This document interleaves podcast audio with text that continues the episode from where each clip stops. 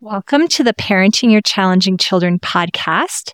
I'm taking May and June off for some fun family activities that we have planned.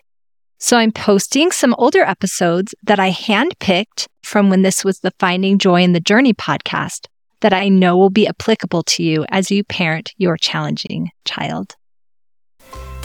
Welcome to the Finding Joy in the Journey podcast. This is Sheridan Ripley from Enjoy Life. I'm a wife and a mother of three boys ranging from 22 down to 14. I'm an author of five and a half books, and I love to teach my online classes, and I also enjoy one on one coaching.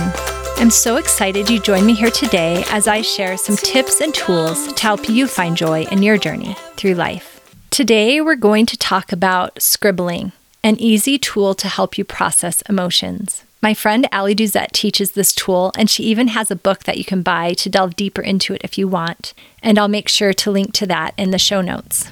When you find yourself in a situation where you are struggling with moving past what happened, or maybe you're just overwhelmed with the emotions you're having, scribbling is such a great tool to clear out all the energy around it. Let me tell you the steps. It's pretty simple. Grab paper and crayons, or pens or pencils, some kind of writing utensil.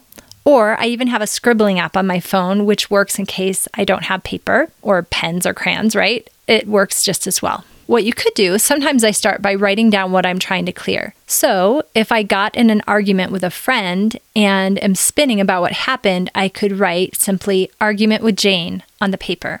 I like to pause and kind of feel how intense the emotions are for me on a scale of 1 to 10. Maybe I'd even write that down like 7 out of 10.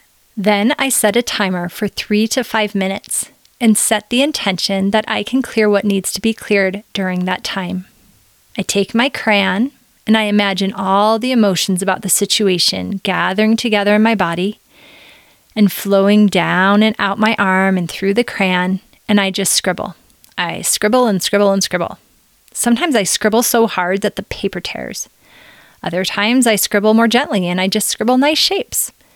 I don't think it really matters as long as your body is moving and you're scribbling and just imagine everything coming out of your body that wasn't serving you. If the feelings are super intense, you can, I think, even just distract yourself, turn on the TV and scribble, or listen to a podcast and scribble. But if you're able to stay more present with it, that works too. And I always like to make sure I'm taking nice deep breaths while I'm scribbling because breathing is another way for your body to process emotions. When the timer dings, I stop. I take another big breath and maybe I get up and walk around a bit. And then I rate again how intense am I feeling about that situation?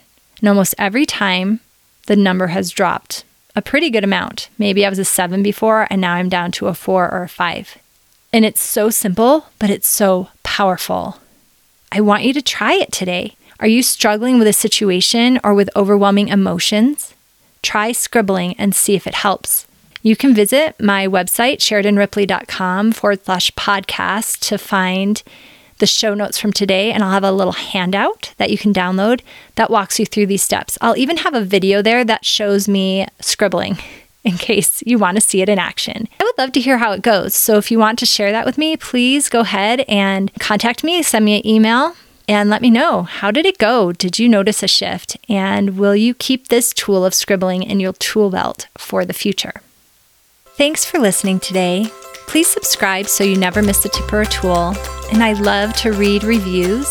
If something that you learned here today was beneficial for you, please share it with your friends so they can benefit too. Thanks!